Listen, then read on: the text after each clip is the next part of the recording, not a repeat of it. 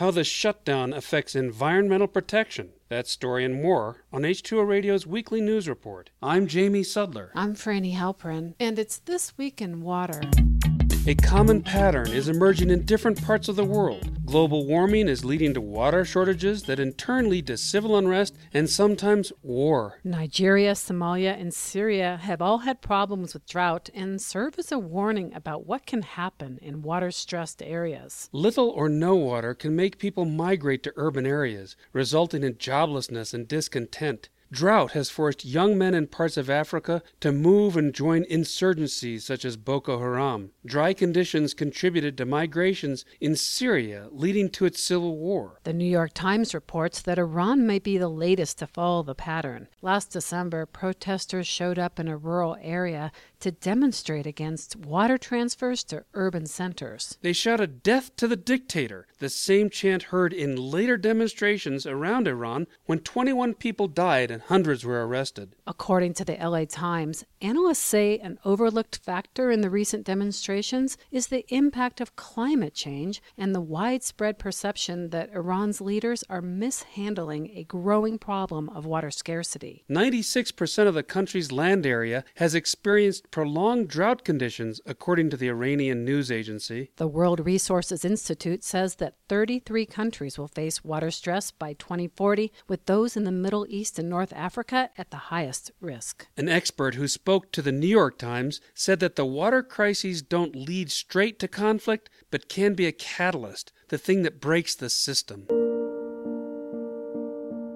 A new study from the Centers for Disease Control and Prevention shows that bacteria causing Legionnaire's disease are found in the water systems of buildings not just in isolated areas, but nearly everywhere in the country. The disease is a severe and often lethal form of pneumonia. Every year, as many as 18,000 people are infected, and since 2000, reported cases have risen sharply. As reported in Circle of Blue, researchers took water samples at nearly 200 cooling towers in almost all areas of the U.S. About half of the samples were positive for living bacteria, which are frequently found in heating and air conditioning systems of apartments, hospitals, hotels, or similar buildings. A humanitarian group in Tucson reported last week that U.S. Border Patrol agents have routinely emptied water containers and removed supplies left in the southern Arizona desert for migrants. Various organizations leave water jugs for migrants coming from Mexico into Arizona. Removing them could cause some of them to die, according to a member of the group No More Deaths, which did the report. The study showed over 400 water containers were smashed from 2012 to 2015. The report says those likely to have committed the vandalism are Border Patrol agents. Volunteers made video recordings of some of the officers emptying jugs in the desert last year. The report also acknowledges that it's possible hunters, militia groups, and animals destroyed some of the water containers and other supplies. A spokesperson for U.S. Customs and Border Patrol told the news outlet Fronteras that the agency does not condone or encourage the destruction or tampering with water or food products. Between 2012 and 2015,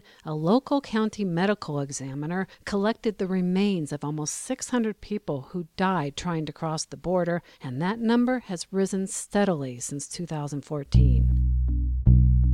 The EPA is taking steps to roll back regulations that prohibit children under the age of 18 from using dangerous chemicals on the job. Last month, the agency formally announced that it was reviewing the rule mandating that only adults can spray and handle chemicals on farms. And in addition, the EPA may allow children who work with pest control companies and others to use highly restricted compounds such as arsenic and methyl bromide. A former EPA official who worked on the current restrictions told the Huffington Post that there's a pretty strong likelihood that if the minimum age is eliminated or lowered, there will be more people getting sick. He noted that with some of the pesticides, only a teaspoon of the chemicals can kill a person. Many of the children who are intended to be protected by the age limits are migrants who speak limited English. An organization of pediatricians that supported the age limits when they were put in place said that children under the age of 18 are still developing and many pesticides are highly toxic to their brains and reproductive systems. And finally, speaking of government agencies, because Congress wasn't able to reach an agreement on the federal budget, the U.S. government has been forced into a partial shutdown.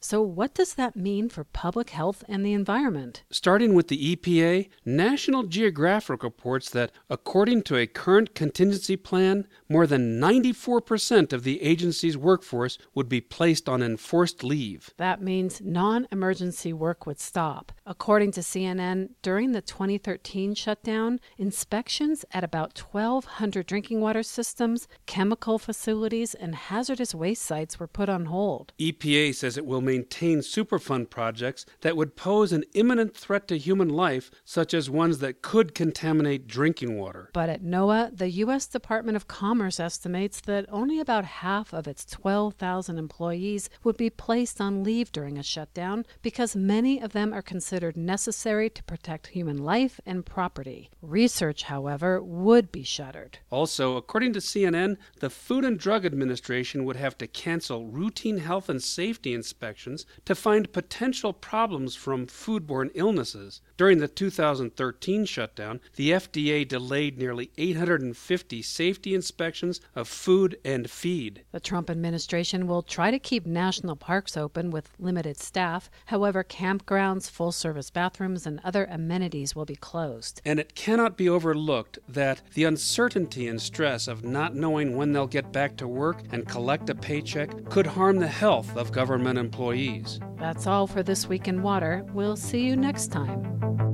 This Week in Water is supported by the American Waterworks Association, bringing together the best and brightest minds in the water sector at ACE 18. Learn more at awwa.org forward slash ACE 18.